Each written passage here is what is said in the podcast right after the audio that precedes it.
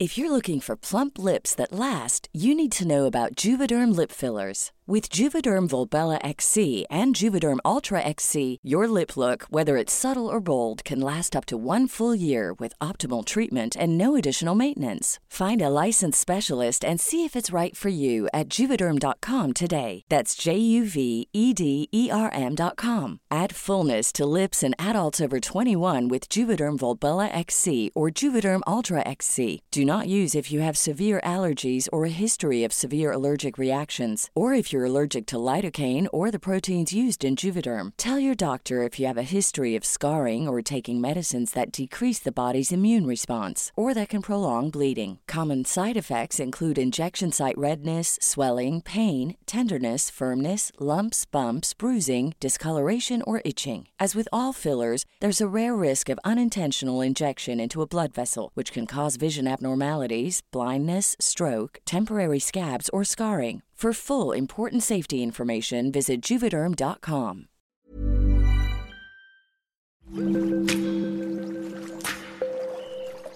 Aderezo presenta Comer limpio. ¿Qué tal? ¿Cómo están? Bienvenidos a Comer Limpio, este podcast donde saben que van a encontrar todo lo referente a temas de nutrición y sobre todo con la buena alimentación que necesitamos para llevar una vida plena. Y para eso está con nosotros Ana Riga. Bienvenida, Ana. Hola, Gera, muchas gracias. Feliz de estar otra vez por acá, como siempre. Así es, eh, doblemente bienvenida porque la verdad es que te extrañamos un poco, pero ya estamos de nuevo para platicar un tema súper interesante porque pues bueno, se acerca el 10 de mayo, el Día de las Madres. La mamá ha cambiado mucho en todos los aspectos. Se ha vuelto, digamos, más moderna con estos millennials que la obligan a utilizar un lenguaje nuevo, la obligan a entrar al mundo de la tecnología. Le cuesta trabajo, pero ahí anda, como que ahí chateando y demás, ¿no? Y haciendo la famosa cadena, etcétera. Pero hay algo muy importante porque sabemos que las mamás, pues ellas nos dan de comer lo que a ellas la abuela les daba y mantenían una nutrición espectacularmente sana y bien elaborada, bien hecha, que nos hacen sentir pues mucho más reconfortantes. Y eh, cuéntanos, Ana, ¿cómo ha sido, eh, digamos, cómo esta evolución? La alimentación cambia de generación en generación y sabemos que las mamás tienen también la receta secreta para podernos alimentar de manera saludable. ¿O, o cómo ha cambiado un poco esta, esta alimentación? Realmente sí hay diferencia. Cuéntanos, Ana, sobre esto. 100%, Gerard. Yo creo que esta mm, diferencia de la que tú platicas, que se ha visto mucho en los hogares y con estas tradiciones, como a mí me gusta, costumbres y tradiciones que se van pasando de generación en generación, ¿no? Yo incluso lo veo, no sé, pensando en, en la comida y el tipo de alimentación que, que mi abuela le enseñaba a mi mamá, a mis tíos y bueno, por supuesto que también llegó hasta mí a, estas generaciones más nuevas, ¿no? O sea, las mamás que vemos hoy en día. Yo aún no soy mamá, pero tengo muchas amigas que lo son, tengo muchos pacientes que lo son y familiares, etcétera. Entonces, ¿cuáles son las principales diferencias que yo noto, Gera? Yo creo, y esto lo estoy como contando mucho, lo que yo veo sobre todo acá en México, creo que en México nosotros tenemos una tradición y unas costumbres bien bonitas que derivan de todo lo que nos ha dado pues la naturaleza, ¿no? Lo hemos platicado en otras ocasiones que somos nosotros muy afortunados de todo lo que nos da la tierra mexicana. Eh, somos un país eh, muy rico, ¿no? En, ecosistemas, en, en, todo lo que crece por acá. Entonces, creo que cuando nos vamos a esta cocina tradicional mexicana podemos ver la presencia de estos alimentos, como solemos llamarlos nosotros acá, alimentos no procesados, alimentos enteros, alimentos naturales que crecen en nuestro país, eh, empezando desde los vegetales. No me voy a ir por los que no son tan obvios, para no estar mencionando las espinacas igual que siempre, pero México es un país que siempre ha tenido muchas hierbas, ¿no? Como se le llama. Estoy pensando, por ejemplo, en los quelites, en el epazote. Eh, todos estos que los podemos comer nada más al comal o que se usan incluso pues para intensificar sabores, ¿no? Como por ejemplo los, el epazote sabemos que va perfecto con los frijoles. Aquí ya me estoy empezando a meter en tema de las leguminosas, que también el frijol pues es una comida básica, ¿no? Para nosotros los mexicanos. Eh, si empezamos a ver más allá, pues también la tortilla, que la tortilla es, una, es un alimento, no sé si lo hemos platicado, pero que yo creo que se le ha crucificado mucho, Gerard, que existe esta creencia errónea de que la tortilla engorda, que la tortilla es mala, por supuesto que no, la tortilla mezclada justo con la que acabo de mencionar, con frijoles y con epazote, es un súper alimento, ¿no? Que nos va a brindar realmente una muy buena cantidad de aminoácidos, de proteína, vitaminas. Es una cosa maravillosa. Eh, si seguimos caminando por toda esta herencia que nosotros tenemos en cuanto a, mm, alimentación, a gastronomía, pues por supuesto también todas las frutas. No dejamos de lado tampoco los alimentos de origen animal, ¿no? Siempre he estado, bueno, no siempre, pero ya desde hace unos buenos años ha estado también muy presente en nuestra alimentación, pues el comer huevos, el comer ciertos tipos de pescados, eh, quizá los que vivimos en Ciudad de México, pues evidentemente no, pero digamos que con toda la, tecnología y, y, todas las facilidades que tenemos hoy en día, pues es muy fácil acceder a este tipo de alimentos. Eh, hablando de las generaciones de nuestros abuelos. Cuando ya me paso a hablar de generaciones más modernas, que era, pues sin duda alguna, yo creo que ha tenido una influencia muy fuerte en, la alimentación, nuestros hábitos, pues todo el tema de la globalización. Tratado de libre comercio, ¿no? Si nos vamos como un poco a temas como más históricos, políticos, pero es, es real que esto ha impactado mucho si antes echábamos mano de lo que yo mencionaba, ¿no? Que era lo que podíamos encontrar acá en los mercados locales, eh, lo que incluso, hablo nuevo de mis abuelos, que incluso muchos de ellos aún tenían sus huertas, ¿no? Para crecer cierto tipo de alimentos. Eh, de pronto vemos la entrada de todas estas cadenas enormes de supermercados, la mayoría de ellas, pues por lo que acabo de mencionar, norteamericanas, donde ellos ya llevan un rato pues desarrollando toda esta pues parte industrial de los alimentos, ¿no? Estos alimentos que se vuelven realmente pues muy muy llamativos desde que hablamos de mercadotecnia, todo lo que prometen, los sabores, que son sabores también que para nosotros empiezan a ser sabores muy novedosos y sobre todo que son muy accesibles eh, en temas económicos y también para poderlos cocinar de manera muy sencilla en casa. Pensamos, por ejemplo, en los que ya vienen precongelados, en los que metes al microondas y están listos, eh, o ni siquiera nos vayamos tan allá, ¿no? Los que ya vienen en paquetes listos para comer, todas estas galletas, panecitos, cereales de caja, panes de caja, que no estoy diciendo que antes no los tuviéramos acá, simplemente el acceso no era tan sencillo como lo es ahora con todas estas cadenas de, supermercados y pues no se diga ahora también con todo el e-commerce, ¿no? Que todo lo podemos pedir ya incluso a la puerta de nuestra casa y comprar productos que muchas veces ni siquiera existen físicamente en México y ahora nos llegan. Entonces, con esto creo que sí ha habido un cambio donde nos hemos alejado más, menos, esto ya depende como mucho más de cada familia, de cada quien, de, de la conciencia y el criterio con que cada quien escoja sus alimentos, pero sin duda alguna creo que hablando, generalizando, nos hemos alejado más de los alimentos enteros y hemos dado más entrada a estos alimentos ultraprocesados, ¿no? O sea, por cómo se han dado todas estas cosas, sobre todo de generación en generación, creo, creo que para nosotros fue muy visible poder ver, poder ver este cambio. Y pues de ahí derivan muchas cosas que nosotros decimos, ¿no? De repente, porque empezamos a ver tanto en niños, ahorita que hablábamos de mamás o de niños, estoy pensando quizá en mamás, eh, un paso anterior que tú mencionabas, Gera, mamás que, que están todavía en el posparto, mamás que tienen bebés todavía muy pequeños, niños muy pequeños, se empieza a ver la deficiencia de ciertas vitaminas, de ciertos minerales, la anemia, ¿no? Que también es algo que comúnmente vemos por acá. Y no porque no haya comida, porque comida hay, sino más bien lo que decimos, estoy consumiendo comida con calorías vacías o calorías que realmente me están aportando nutrientes. Pues creo que esto pues deriva de lo que acabamos de platicar, el mismo tema cuando hablamos de, la obesidad infantil, de, la diabetes infantil, hablando de otros temas que, casi no lo hemos tocado acá, pero es muy importante, eh, trastornos de la conducta en los niños, ¿no? Como niños que tienen déficit de atención, niños que tienen hiperactividad, eh, niños con Asperger, niños con todo este tipo de condiciones que mucho de ello deriva de las decisiones alimenticias y de los hábitos que están habiendo en casa. Claro, y eso eh, va dirigido a la forma en la que repercute la alimentación actual pues en las nuevas generaciones.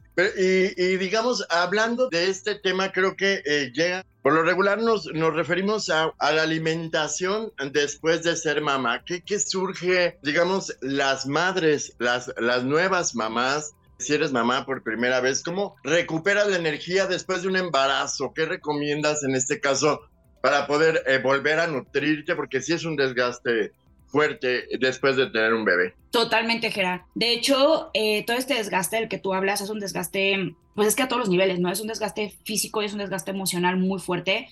Yo siempre digo que cuando nace un bebé, nace, pues, o sea, nace también una mamá, ¿no? O sea, porque muchas veces la atención se va como que el bebé, la lactancia que le vas a dar, este, fórmula, ¿no? Si decías no, si no lactar, pero la fórmula, y estamos como todos muy enfocados en esto como sociedad, pero pocas veces volteamos con la misma intensidad esta mirada a la mamá que acaba de nacer, ¿no? Que acaba de pasar por todos estos cambios y, y, por todo, sí, por un proceso muy lindo, que es como la parte de la que más solemos hablar, pero también, pues un proceso muy duro, ¿no? Que no siempre tiene por qué ser lindo. Una parte que está haciendo cada vez mucho más visible es el poder hablar incluso de, pues, de la depresión, ¿no? De la depresión postparto, que creo que cada vez se habla más, se trae más a la mesa, lo cual es muy bueno porque con esto no excluimos a las mamás a quienes lleguen a pasar por esto y decir como, no, está raro, o es que tú reponte, o tienes que atender a tu bebé, sino ver qué pasa por ahí. Y como todo lo que platicamos, Gera, creo que es bien importante mencionar que estos cambios de estado de ánimo, estos sentimientos, a lo mejor no es tal cual depresión postparto, pero sí son estos sentimientos a lo mejor de mucha irritabilidad, de mucha fluctuación entre una emoción u, otra, todo esto que puede, falta de energía, falta de enfoque, falta de concentración que puede llegar a experimentar la mamá, no solamente en las primeras semanas, sino incluso en los primeros meses o en los primeros años, ¿no? O sea, de que ella acaba de ser mamá, es multifactorial. Es un tema que es multifactorial donde por supuesto entran de nuevo muchos factores como pueden ser la alimentación, el ejercicio, la hidratación, el apoyo que haya en casa, la relación que se tiene como pareja, el cuidado que tenga ella también, ¿no? De parte de sus seres queridos, incluso el mismo carácter del bebé, ¿no? O sea, hay niños que por ahí dicen son niños como muy, entre comillas, muy fáciles porque duermen sus ocho horas, casi no lloran y hay niños que pues son niños mucho más inquietos, ¿no? Y, no es que sean, no es que no sean niños buenos o no sean niños fáciles, pues, pero pues cada niño tiene su propia personalidad y cada niño se verá adaptando también pues a, la rutina de casa de diferente manera y en diferente ritmo. Entonces, con todos estos factores que acabo de mencionar, Gera, creo que sí es bien importante regresar de nuevo al tema de la alimentación y ponernos nosotros a hacer esta, o sea, ponernos a razonar que la alimentación que la mamá tiene desde incluso unos meses antes de quedarse embarazada a la alimentación que lleva durante todo el embarazo y en la alimentación que va a llevar en el posparto es crucial para cómo ella se va a estar sintiendo. Hemos hablado muchas veces que hay en ciertas comidas, sobre todo los alimentos ultraprocesados que ya mencionamos ahorita, los que tienen harinas, azúcares, saborizantes, todo este tipo de ingredientes que no queremos. Si bien nos dan un subidón de, ánimo y de energía al momento en el que los comemos, no pensamos a lo mejor cuando nos comemos nuestro dulce favorito, nuestra galleta favorita, mmm, qué rico, te da para arriba. Pero por todos los procesos químicos, biológicos que suceden, en un rato eso nos empieza a dar para abajo. Y si los consumimos de manera crónica, son alimentos que incluso pueden estar propiciando estos sentimientos de depresión o de fluctuación en el estado de ánimo porque están disrumpiendo las hormonas, ¿no? Entonces, yo que les diría acá, poner mucha atención en que los alimentos que nosotros estamos consumiendo de nuevo desde el embarazo o incluso meses antes del embarazo, si es que es un embarazo planeado y entonces yo estoy pensando que quizá este sea el año en el que me quiero quedar embarazada, consumir alimentos que sean buenos con nuestras hormonas, alimentos que realmente nos vayan a dar esa información para que todo pueda estar lo más balanceado posible y entonces se vuelva un proceso mucho más sencillo. ¿Cuáles son estos alimentos? Eh, los vegetales, ¿no? Sobre todo, yo acá siempre le echo muchas porras, que son los que luego se nos olvidan y dejamos de lado. Los vegetales de hoja verde, piensen en acelgas, piensen en espinacas, eh, pensando acá en México los que acabamos de mencionar, eh, como los quelites, todo este tipo de hierbitas de colores verde oscuro, que sean hojas, fruta fresca, sobre todo todos los que pertenecen a las moras, eh, las fresas incluidas dentro de esta familia. Pensemos en, en, alimentos también que nos van a aportar vitamina D, que nos van a aportar ácidos grasos, que los ácidos grasos son un gran soporte para el balance hormonal, como los huevos, eh, si los pueden consumir de gallina libre, mucho mejor, como los pescados. Se menciona mucho el salmón, el salmón creo que es un gran alimento por su contenido en vitamina, en vitamina D y también por sus omegas 3 que contiene, que es lo que nos va a elevar el DHA, que es el tipo de grasa que queremos tener presente. Eh, solamente que entiendo que no siempre va a ser tan accesible como quisiéramos. Entonces, una muy buena, una, una muy buena alternativa al salmón es la sardina. La sardina eh, puede ser en lata, traten nada más de que venga de preferencia o en algún aceite de oliva virgen o si no en agua o si las pueden consumir frescas, pues mucho mejor, ¿no? La sardina es un excelente alimento. Eh, por supuesto, las nueces y semillas, como la nuez de Castilla, las semillas de chía, las semillas de linaza, tienen un gran aporte también en estos ácidos grasos que nosotros estamos buscando, que de nuevo nos van a ayudar mucho a, soportar las hormonas. Em, el kefir, el yogur de, el yogur griego nos van a ayudar también muchísimo con esto.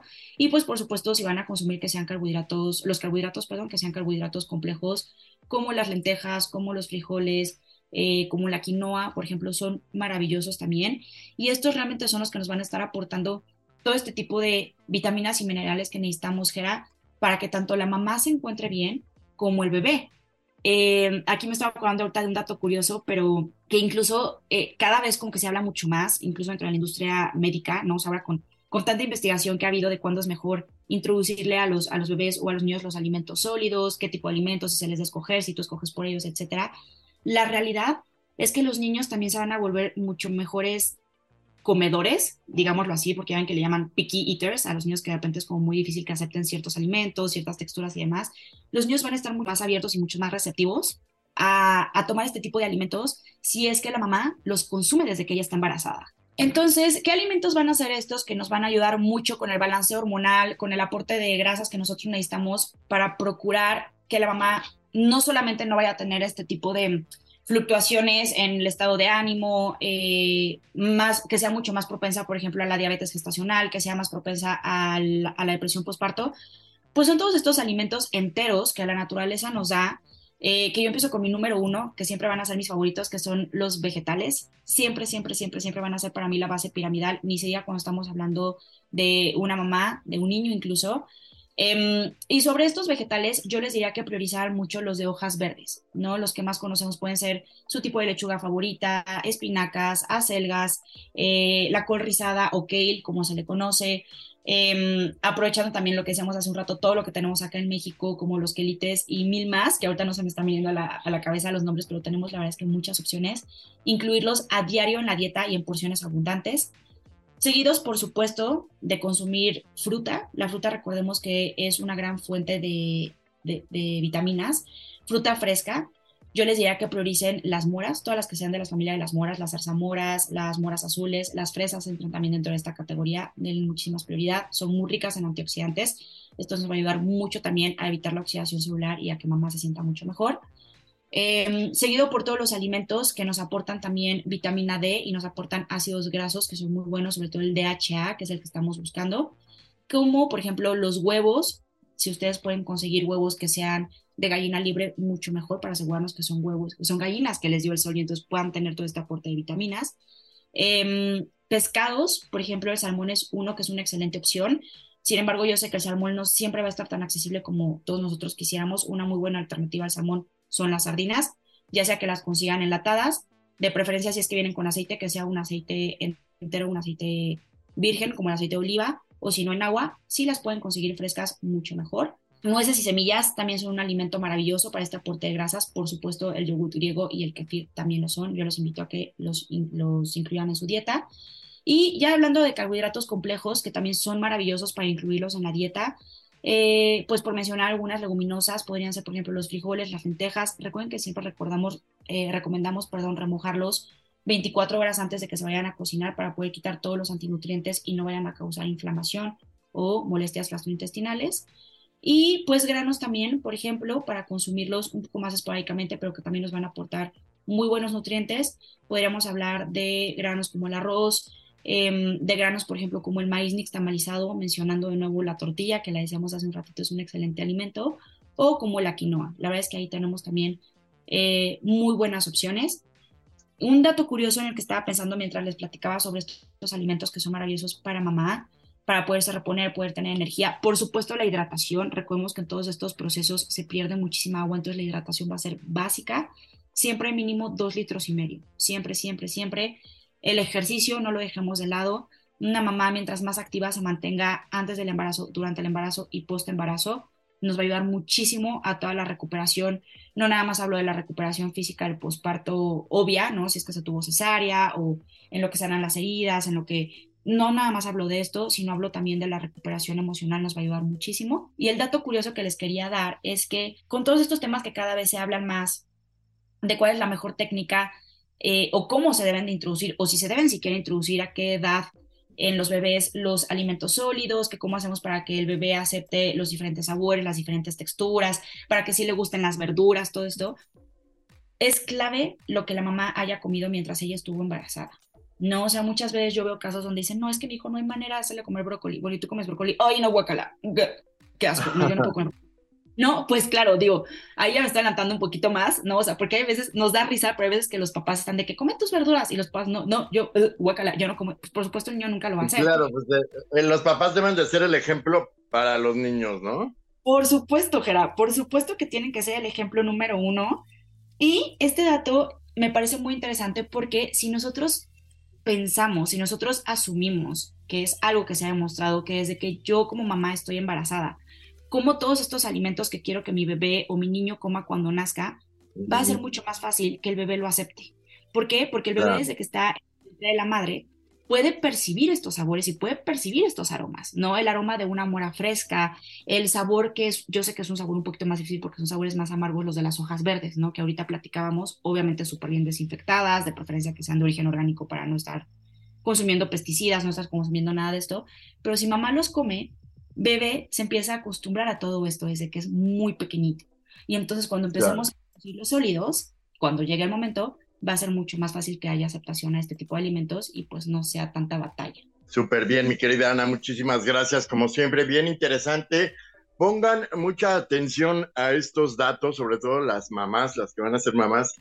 Y pues también muchas felicidades a todas ellas, ¿verdad? Sí, muchas felicidades en su día tan especial. Así es, y coman rico y coman limpio, como bien lo dice Ana Riga. Muchísimas gracias, Ana, por estar con nosotros. Gracias a ustedes, Gerard, un placer. Cuídense mucho.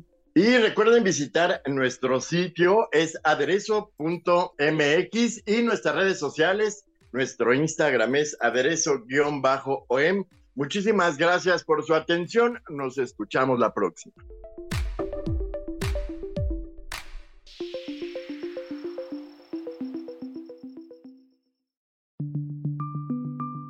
Esta es una producción de la Organización Editorial Mexicana.